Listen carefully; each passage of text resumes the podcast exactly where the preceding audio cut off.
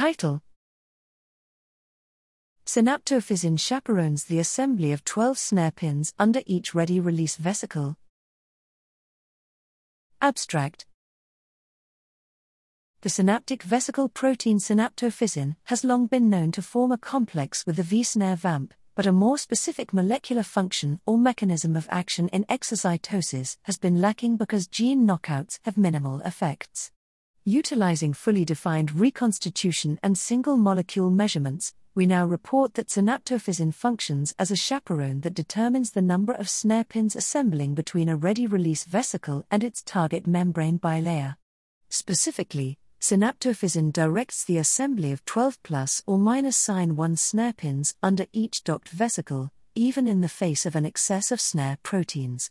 The snare pins assemble in successive waves of 6 plus or minus sign 1 and 5 plus or minus sign 2 snare pins, respectively, tightly linked to oligomerization of and binding to the vesicle Ca sensor synaptotagmin.